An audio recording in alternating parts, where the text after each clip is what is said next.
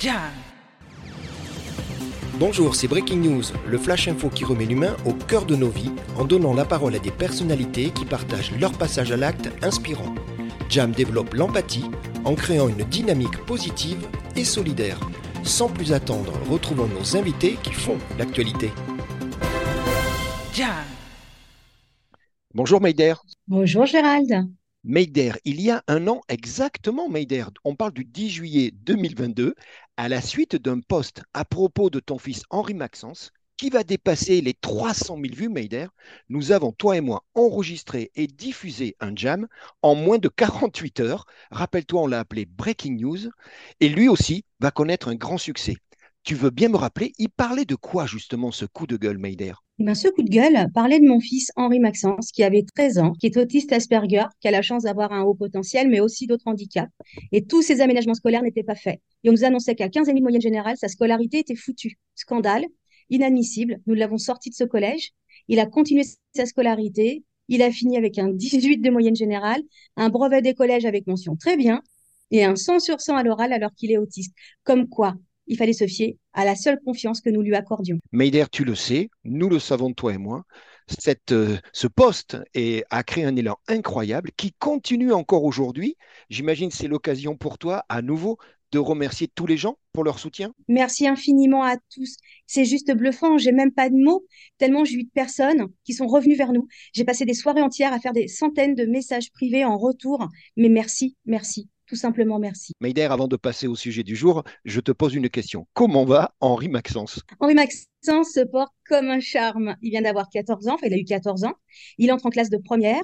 Il a eu toutes ses options d'accordé. Il entre à 20% comme associé dans l'agence disruptive parce qu'il est toujours à traîner autour de nous quand on a des projets avec les amis, les copains neuroatypiques et il a toujours un avis sur tout. C'est juste génial. Et nous l'emmenons avec son père en famille euh, aux États-Unis, là au mois d'août, rencontrer euh, la famille de mon mari, sa famille d'adoption, pour qu'ils puissent enfin le serrer dans leurs bras. Jam. Meider, on revient à l'instant présent. Nous sommes le 10 juillet 2023, un an, jour pour jour, après la diffusion, et on s'est recontactés tous les deux. On a décidé de récidiver à nouveau un podcast qu'on va l'appeler également Breaking News. Bon, dans ton métier, Meider, je crois qu'on parle quasiment de récidive. Oui, mais Gérald, tu n'es pas complètement exact, parce qu'on est deux à être tout autant coupables dans cette histoire. Et dans ce cas-là, c'est pas une simple récidive. Il y a une circonstance aggravante. C'est une récidive en bande organisée, Gérald. Toi aussi, tu es dans le bain. Meider, je plaide coupable. Allez, dis-moi, que se passe-t-il? Qu'est-ce qui t'arrive, Meider? J'ai eu la surprise cette semaine de découvrir que j'avais été nommée dans le classement des 40 femmes Forbes pour l'année 2023. Franchement, mon parcours ne m'y destinait pas. Un grand merci. Bon, mais tu sais quoi? Moi, je te l'ai dit, c'est trop la classe. Et justement, si tu veux bien, moi, je te propose quelque chose. Je te propose dès maintenant de choisir quatre éléments clés de ta vie, de ton parcours dont tu parles, et de les partager maintenant chez Jam. C'est OK pour toi? Ah, c'est OK pour moi, Gérald, je fonce. Meider, tu lèves la main droite et tu dis je le jure. Je le jure, votre honneur. Mes confrères vont me tuer. Jam. Meider, c'est parti. Chapitre 1. J'aimerais que tu parles bah, de ton éducation parce que là aussi, dès le départ, il y a pas mal de particularités. Allez, Meider, tu grandi dans quel contexte? Ce sont mes grands-parents maternels qui m'ont élevée. J'avais un papy qui avait un retard mental, qui était très très grand et très maigre pour son âge, et une mamie qui était protestante, calviniste, pratiquante. Et moi au milieu, j'étais comme un farfadet, j'avais les cheveux rouges, bouclés, un peu comme, j'étais chef de bande chez les garçons, un peu comme rebelle, toi l'affiche. Et en fait, mon papy, lui, il écumait les cafés parce que ma grand-mère le saoulait à la maison avec euh, sa religion. Et en gros, il m'avait appris à faire le porte-monnaie de ma grand-mère et à faire avec lui des paris dans les cafés. Et avec lui, on faisait 50-50 et je gagnais déjà mon argent de poche. Alors que ma mamie, elle, elle était protestante calviniste pratiquante et que dans la maison, il n'y avait ni alcool, ni cigarette, pas de parjure et encore moins de jurons. Et là, c'était juste magnifique. Et là, je peux le dire, je jure donc que c'est grâce à mon papy et mes activités lucratives avec lui que ma vocation d'avocate est venue. Pardon, mamie. Donc c'est parti, il y a cette vocation d'avocate. Le deuxième chapitre, il arrive tout naturellement et te- tu peux pas y échapper, Meider. Parle-moi donc du coup de tes études, parce que là aussi j'ai l'impression que le parcours, il est quand même drôlement atypique. Ouais, très atypique. En fait, j'avais des grosses facilités en classe. C'est pour ça que j'étais chef de bande chez les garçons, je faisais plein de bêtises, mais je me dénonçais à chaque fois. Honnête. Et en fait, j'ai commencé à tomber malade, à avoir des premiers symptômes à cet âge-là et à beaucoup rater l'école dès le lycée. et personne ne savait pourquoi. Et il a fallu que je m'adapte. J'avais personne pour me guider, mes grands-parents étaient trop âgés aussi. Et en fait, je suis jamais allée en classe de terminale, je m'ennuyais, même déjà dès la classe de première. Donc, bac de français en poche, j'ai enchaîné sur une capacité en droit. Euh, c'est une équivalence au bac en France, ce n'est pas soumis à la sectorisation. Ce qui m'a permis de passer du fin fond d'une cité en Seine-Saint-Denis à la faculté de Panthéon-Sorbonne que j'avais choisie. Et comme j'ai obtenu ma capacité en droit dans cette fac, cela a fait que j'avais d'office ma place pour la suite de mes études. J'ai donc fait 10 ans, en tout 15 ans d'études après le bac, alors que je n'ai pas mon bac. Et j'ai eu la chance de pouvoir finir par deux des meilleurs diplômes en droit des affaires qui existent en France et qui sont dans cette même faculté. C'est juste génial. J'ai pu ensuite passer le concours pareil à l'arrache sur l'école du barreau de Paris et c'est passé du premier coup. C'était merci. Voilà, encore à nouveau merci dans les merci, je crois que tu veux euh, saisir l'occasion, Meider, en particulier pour remercier une personne bien précisément. Au moment de ma prestation de serment, j'ai eu la chance de pouvoir entrer en tant qu'avocat stagiaire dans trois des plus gros cabinets parisiens en gros contentieux complexe des affaires. Et j'ai eu un maître de stage qui était juste formidable. Euh, J'en ai même eu deux qui étaient très, très, vraiment magnifiques, mais dont un vraiment inoubliable, Philippe Gossens. Je le vois encore et je l'ai croisé il y a quelques mois sur une gare en province. C'était juste magique. Et euh, merci Philippe, et surtout, reste comme tu es. C'est une personne d'une compétence professionnelle extraordinaire et d'une humilité à toute épreuve. Merci. On fait un coucou à Philippe, et si tu veux bien, Meider, tu en as fait allusion déjà, on va passer au chapitre 3, et je veux bien, avec toute ta pudeur qui te caractérise, que l'on parle un peu de, bah, de toute cette période de ta vie avec la maladie. Jam. Euh, ce fut compliqué, j'ai mon fils aîné qui était malade, on ne savait pas ce qu'il y avait. Les médecins n'arrivaient pas notamment à remonter la tension. Donc, il était à 5 de tension tous les jours. Il était en apprentissage chez Ferrandi, quand même, meilleure école d'Europe de cuisine. Il avait plein de soucis. Il avait des problèmes moteurs, il tombait. Moi, j'avais d'autres problèmes de maladie et je ne comprenais pas. Et jusqu'au moment où on s'est rendu compte qu'en fait, c'était la même maladie. On nous a diagnostiqué à ce moment-là une maladie rare et on nous annonce qu'il n'y a pas de traitement. Et là, dans ma tête, je me dis, c'est le début des emmerdes parce que jamais je me résoudrais à ce genre de choses. J'ai cherché, j'ai gratté. Tu vois, un cerveau autiste, ça sert à ça. Merci beaucoup aussi, Seigneur. Euh, je suis devenue patiente ressource. Je suis allée jusqu'en Inde, à Bangalore, rencontrer des spécialistes mondiaux réunis en symposium, où justement, signal faible, on me donne un nom d'une pathologie euh, qui, une fois soignée, soigne les autres. Et en fait, c'est ce que nous avions. Je m'en suis servi pour, mes enfants, je m'en suis servi pour moi, parce qu'on nous donnait foutu en fauteuil roulant à vie. Euh, on marche, on fonctionne, on travaille, on est scolarisé, été en invalidité pendant cinq ans. J'avais quasiment plus de revenus. T'en as plus, tu vis plus. As moins, tu vis moins. Tu t'adaptes. Et j'ai tout perdu, y compris mon premier cabinet d'avocat, parce que la maladie était tellement foudroyante, tu monnayes rien, aucune clientèle, tu tombes, tout simplement, tu tombes. Et c'est à ce moment-là qu'on s'est rendu compte qu'il a fallu recommencer.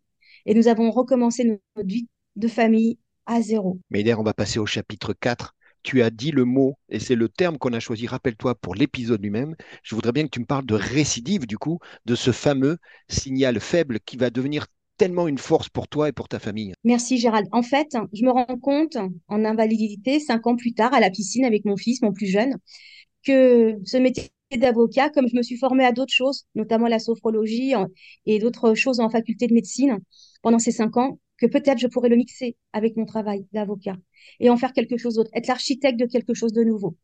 Donc, cinq ans après, je contacte euh, le barreau entrepreneurial de Paris. Je leur explique ma situation. Les formations sont réservées aux avocats en exercice. Et on me dit, Banco, vous venez, vous nous dites quelle formation vous voulez euh, faire, à laquelle vous voulez assister, et nous, on vous ouvre les portes. Et quand votre projet est prêt, vous avancez. Vous serez la première. On ne peut pas vous dire euh, comment ça va se passer.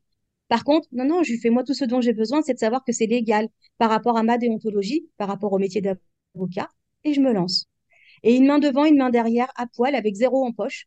Il y a deux ans à peine, j'ai tout recommencé. donc, j'ai mis en place Omnium Juris, le juridique de l'humain.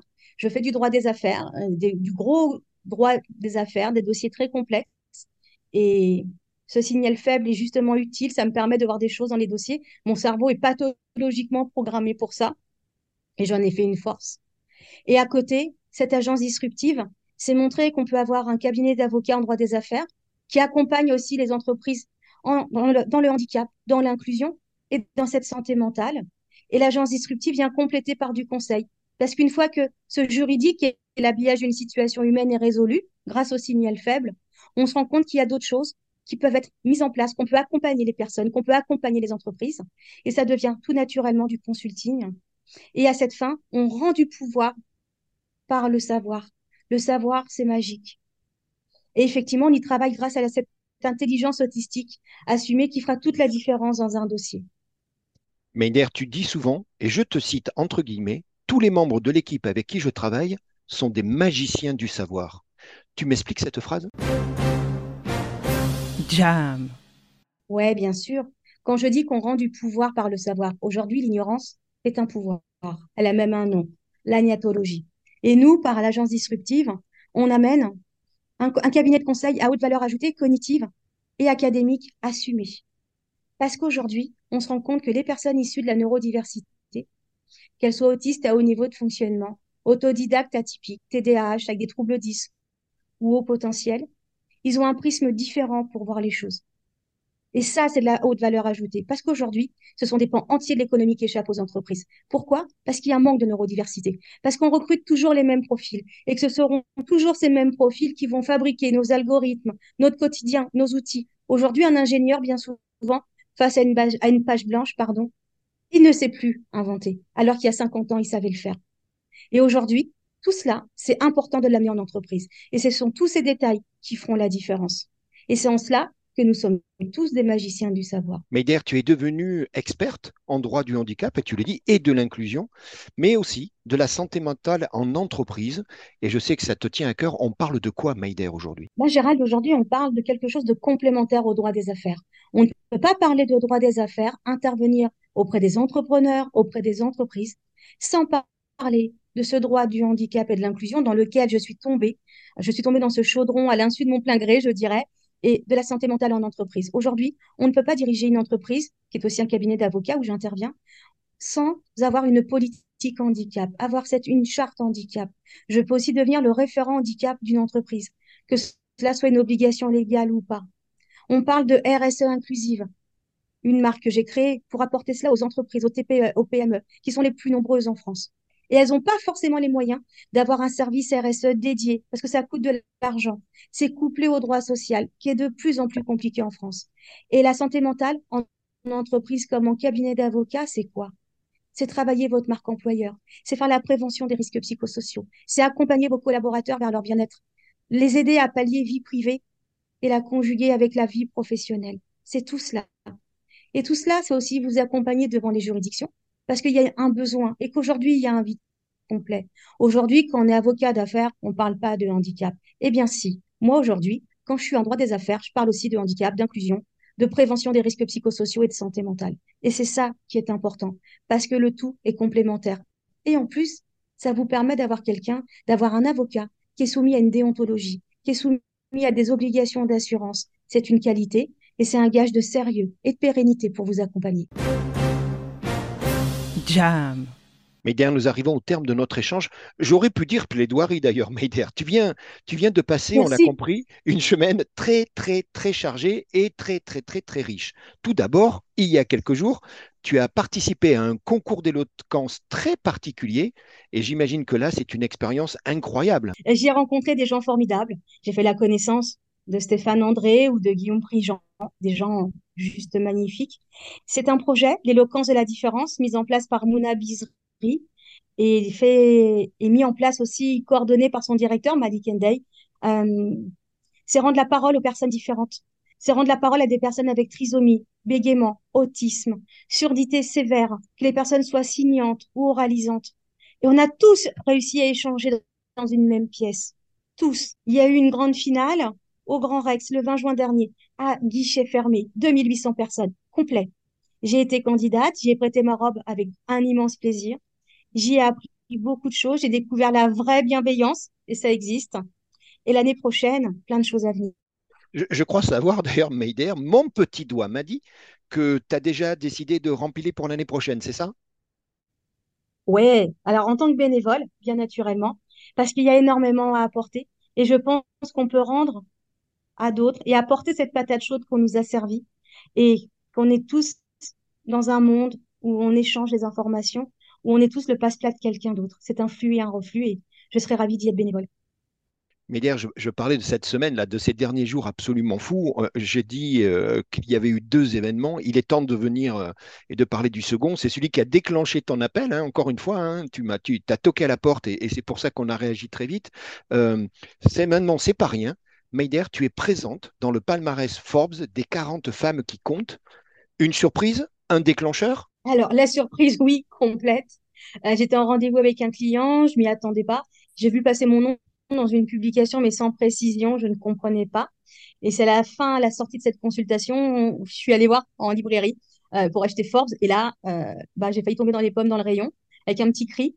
Euh, la vendeuse a cru que je faisais un malaise. Pas du tout. Je suis ressortie avec tous les exemplaires de Forbes qu'ils avaient en rayon. On ne sait jamais. Hein. Autant faire bien. déclencheur, ben, je disais que non, pas forcément, mais je m'y attendais pas, effectivement au vu de mon parcours, j'ai tout recommencé à zéro il y a deux ans.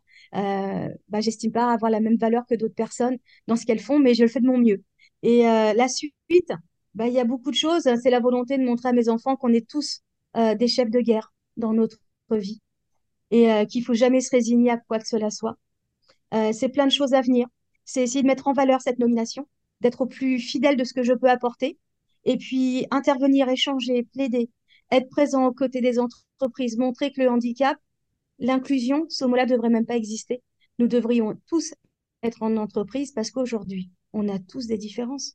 Qu'on parle de handicap ou pas, quelle est la personne aujourd'hui qui n'a pas une différence à gérer au quotidien? Que vous soyez petit, gros, bête, intelligent, handicapé ou pas, qui n'en a pas? Personne. Et pourtant, on nous parle encore d'inclusion. Jam. Maider, encore une fois, tu le sais, on en a parlé, tu réveilles une fois de plus et tu entraînes avec toi une incroyable dynamique positive, un élan de solidarité, tu le dis toi-même, de partage, de passage à l'acte. On a décidé d'intituler cet épisode La force du signal faible. Allez, c'est le moment. C'est quoi ton message, Maider Mon message, il est simple. La force de nos différences se trouve dans nos détails, justement. Nous sommes donc tous riches de nos signaux faibles. Alors, lançons-nous, n'ayez pas peur, lancez-vous. Moi, je me lance, je ne sais pas toujours où je vais, mais j'y vais. Faisons force, soyons tous ensemble et avançons. Méder, tu sais quoi, je te remercie une fois de plus d'avoir fait confiance euh, et d'être venu frapper à la porte de, Jam pour euh, témoigner. Moi, je te propose quelque chose, Méder, s'il te plaît, n'attendons pas, ni toi ni moi, une année supplémentaire pour venir à nouveau toquer à la porte de Jam. C'est OK pour toi? Oh, mais c'est OK pour moi. Mais Gérald, je suis désolée, il va falloir que tu sois lucide. Parce que là, moi, je suis prête. Mais c'est de la multirécidive et toujours en bande organisée. Je plaide coupable, votre honneur. On se dit à très bientôt.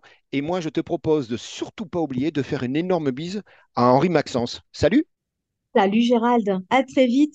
Et merci à toi pour cette réactivité. C'était juste au top.